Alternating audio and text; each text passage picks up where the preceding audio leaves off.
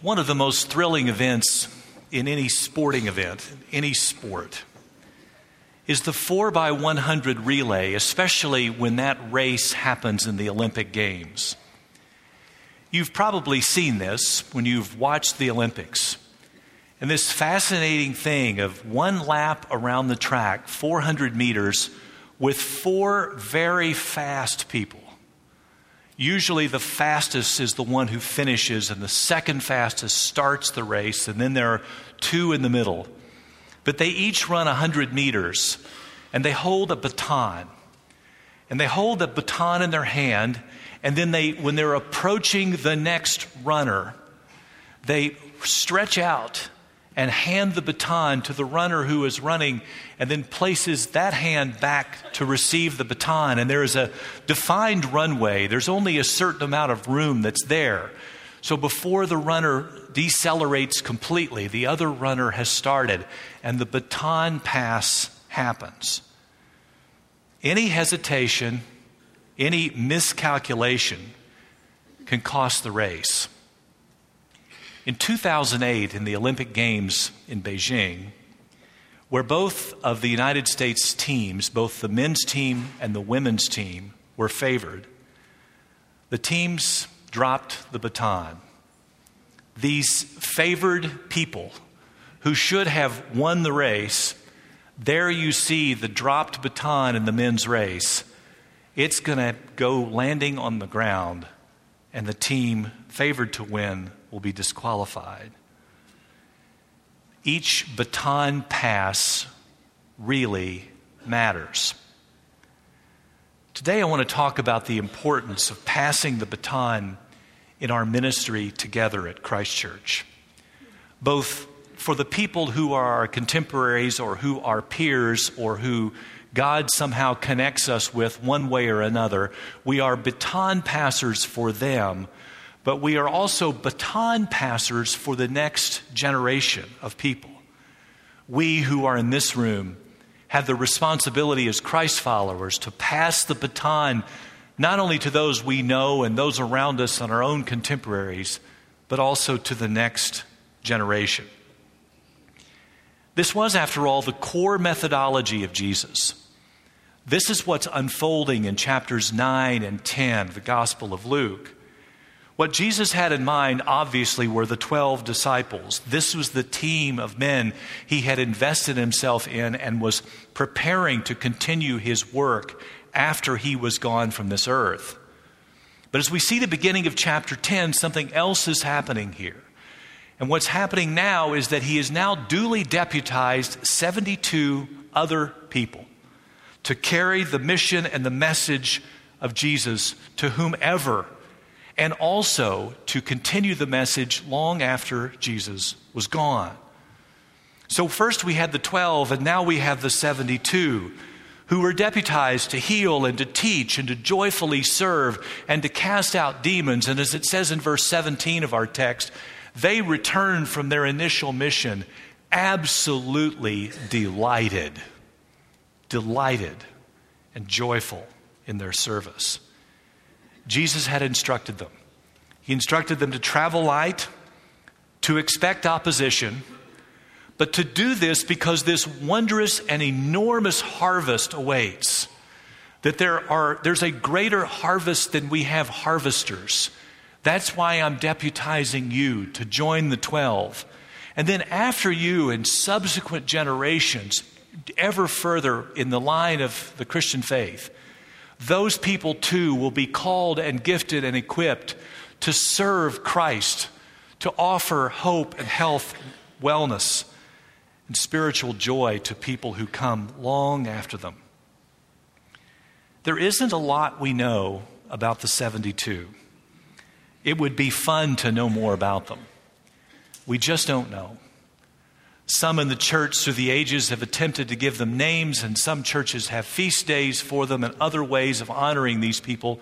But in fact, we actually don't know their names. We don't know who all of them were.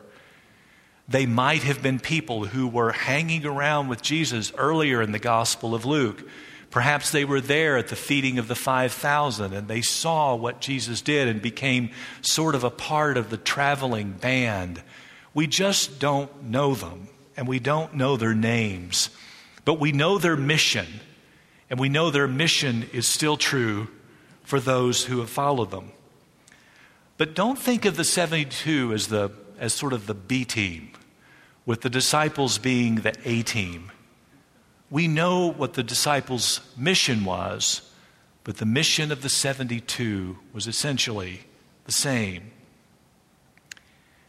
Many of us have named children after the names of the disciples: Peter and John and Andrew and Philip, Matthew, Thaddeus. Well, maybe not Thaddeus so much anymore. But we can name our children after those disciples. But these no-name followers of the 72 are the ones that really offered change to the world. This large number of people submitting themselves to the work of the harvest. These are people for whom we are in debt, ever much as the disciples themselves. These no names changed the world. The kingdom was built by such as these. And we have a tendency in contemporary evangelical Christianity to think that the kingdom of God is somehow built first by evangelical superstars, the names of the people that we know, the famous teachers or the famous singers or the famous this or the famous that. And thank God for them. They're important. But the kingdom is not built on evangelical superstars. The kingdom isn't built by the famous ones among us. The kingdom isn't built by celebrity Christians who occasionally get interviewed in the media and put in a good word for God. I'm glad they do that, but that's not how the kingdom of God is built. That's not how the harvest will be accomplished. The kingdom of God is built by people whose names we may never know, by heroic people who pick up the mantle of what it means to be a disciple and take this amazing message of the gospel to the world around them, who become harvesters for the sake of the gospel. It's the no-named people, as far as the world is concerned, who move the gospel ever further forward.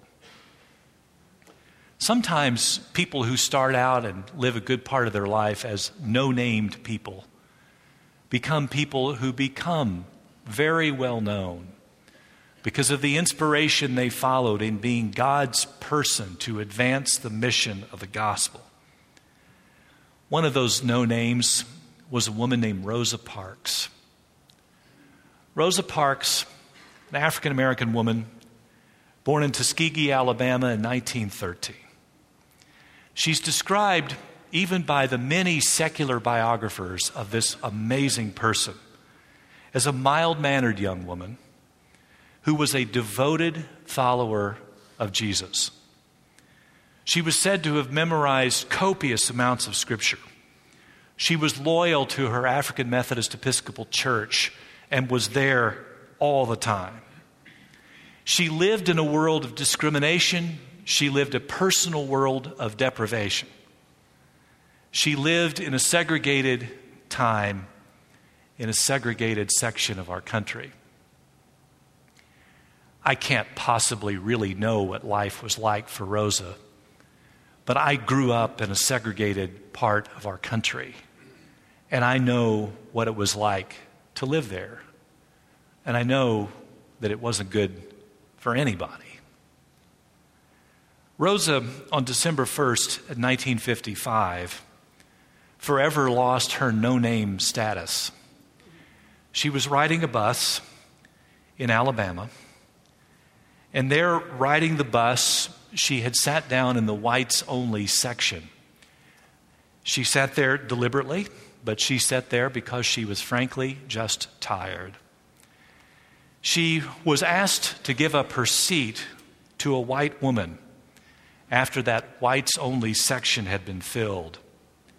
She said in very simple words later, I was just tired of giving in. I was just tired of living that way. She was arrested.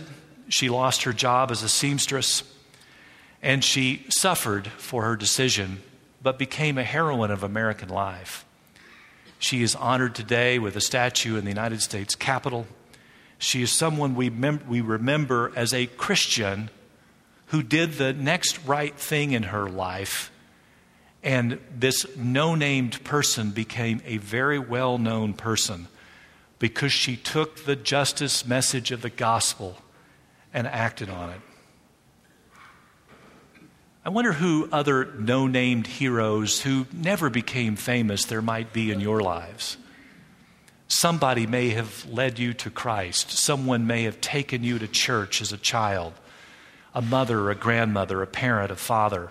Could have been just a neighbor or a friend or some loving person in some church community.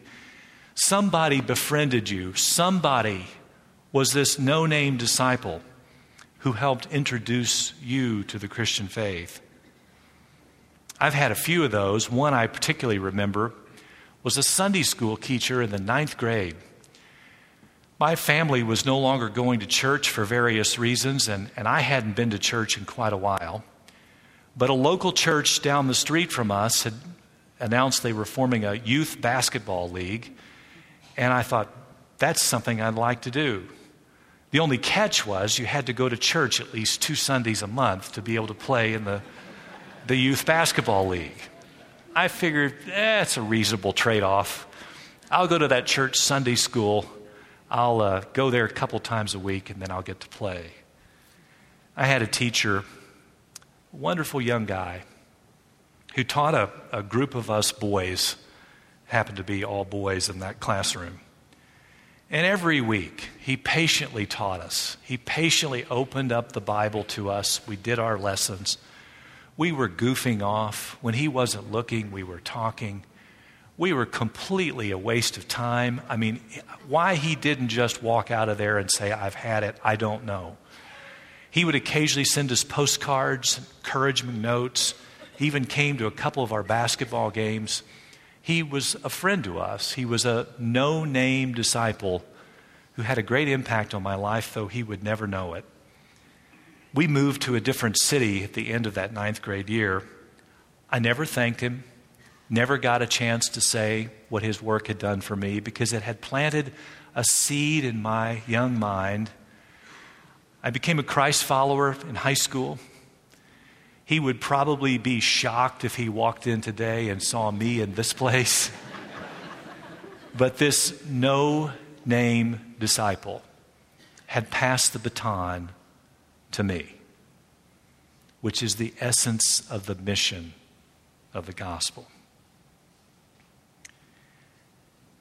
The next generation of people is often on my mind. It's probably because of the season of life that I'm in. But I think a lot about our kids, our own family, about their friends, about young people that I see. And I think back to my own growing up in the 60s, to that era of doubt that is simply known as the 60s. Some of you probably remember it, although there is a rather funny line that says, if you remember the 60s, you really weren't a part of it. All of us remember the Beatles. Their gifted singing, their gifted playing, their incredibly effective music. We remember John Lennon and Paul McCartney and all the songs they wrote, and one of those songs was Eleanor Rigby. We could all probably sing Eleanor Rigby together, but Noel, I'll spare us of that, and we will not do that. Eleanor Rigby sang of a song about a lonely girl married and buried in the church. And Father McKenzie, a priest, who spent his time, in McCartney's words, writing words to sermons that no one would hear because no one came near. There was no one to pass the baton to because they weren't in the church. McCartney and Lennon were a lot of things, but they may have also been prophets because they saw the decline of the church in England, a decline which has continued, though there are certainly sparks of hope. Today, we face something of the same situation with younger people. Certainly not all. But it's been said many times that the church is always just one generation away from extinction. And for our young people, that baton has to be passed. We have to be a church that's continually passing the baton. If we don't do it, who will do it? And yet in the midst of all of our concerns, we do remember the promise that Jesus said one day he would continue to build his church and that the gates of hell would not overcome the church. That's the promise. And yet it's our responsibility to act. There's a Chinese proverb that says, in the ocean, the back waves continue to push the front waves. The back waves continually push the front waves. That's the life of God's people in the church. We, the back waves, for some of us, continually push the waves ahead of us because that's our mission. That's our task, constantly passing the baton. This past week at Christ Church has been a wonderful week. We had Vacation Bible School here all week. We, by the way, had the most kids ever. We had nearly 300 kids ages 4 through 5th grade in this building, and it was a happy madhouse. It was wonderful to have them all in this good place. 50 more kids than last year's. Nearly 100 baton passers, or you could call them leaders, volunteers. Nearly 100 people passing the baton to our kids, to the next generation. You're a part of that, whether you were a volunteer or whether you had a child here or a grandchild or anyone here. You're part of that. Your stewardship, your giving, your presence, your participation makes a church where such things happen. We become a church of baton passers because of work and giving that you do. And we are very, very grateful. In the midst of all of this conversation, some of you are no doubt kind of wondering, well, I think all that's good and true, but what's my role in it? I'm frankly kind of confused. Well, I don't know about you, but the comic strip Peanuts clarifies a lot of things for me. Lucy one time said to Charlie Brown, and she always called him Charlie Brown, not just Charlie. Charlie Brown, life is like a deck chair on a cruise ship. Passengers open up these canvas deck chairs so they can sit in the sun. Some people place their chairs facing the rear of the ship so that they can see where they've been. Other people place their chairs forward. They want to see where they're going. Charlie Brown, on the cruise ship of life, which way are you facing? And Charlie replied, I don't know. I can't get the deck chair unfolded. If you're ever confused like Charlie Brown, you're in good company.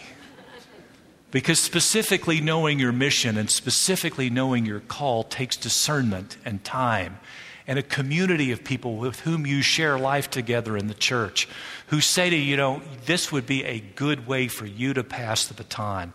The church can help equip you to do that.